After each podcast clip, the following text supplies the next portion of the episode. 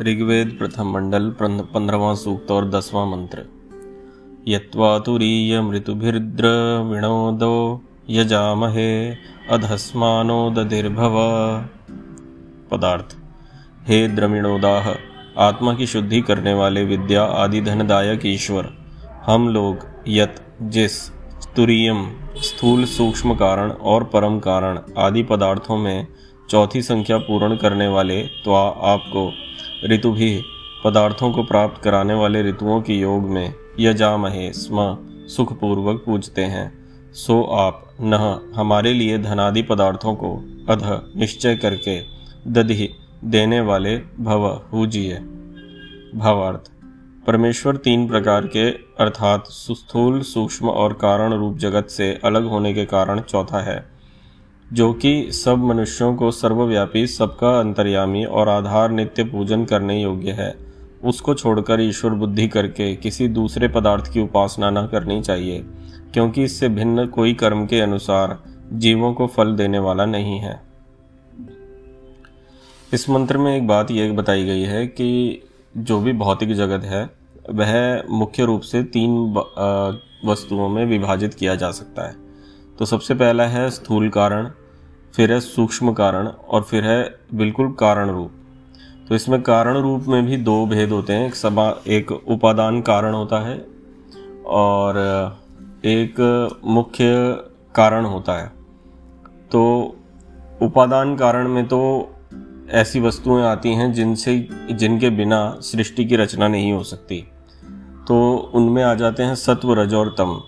सत्व, रज और तम से जब और कॉम्प्लेक्सिटी बढ़ाई जाती है तो महत तत्व के साथ सूक्ष्म जगत की रचना होती है, जिसमें कि आप पंच महाभूतों को जानते हैं, अग्नि, वायु, जल आदि। और फिर इन पंच महाभूतों से जो स्थूल जगत की उत्पत्ति होती है, वह हमारे हमें दिखाई देती है।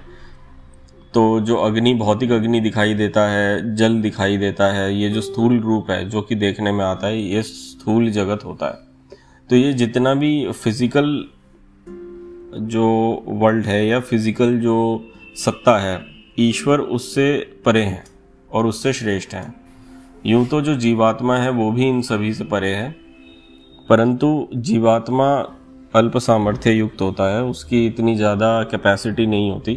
परंतु जो परमात्मा हैं, वे अनंत रूप से शक्तिशाली हैं, उनकी सीमा नहीं है, वे व्याप्त हैं तो सब जगह व्याप्त होने से, सर्वशक्तिमान होने से, उनका हर पदार्थ पर पूरा नियंत्रण होता है।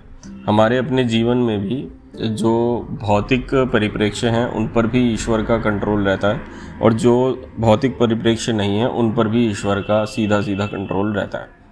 परंतु ईश्वर कोई भी कार्य बिना नियम के नहीं करते। जो भी उन्होंने नियम डिसाइड किए हुए हैं, उससे बाहर वो जाकर नहीं करते।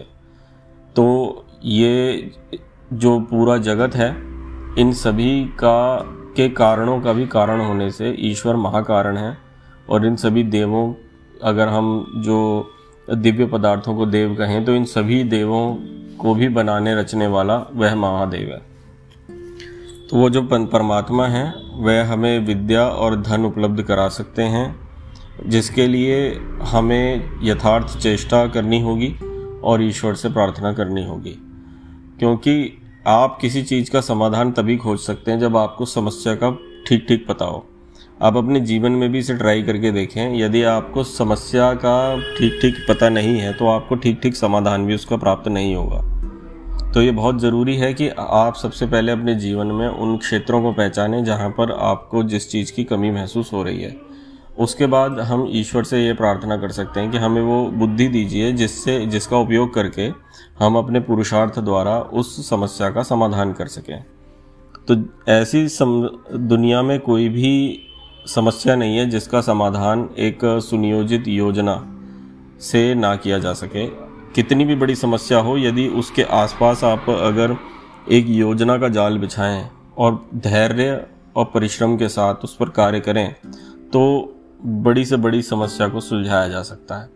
परंतु इस धैर्य और इस परिश्रम के लिए हमें अपने मन मस्तिष्क अपनी जीवन ऊर्जाओं को भी ठीक तरह से समायोजित करना पड़ता है।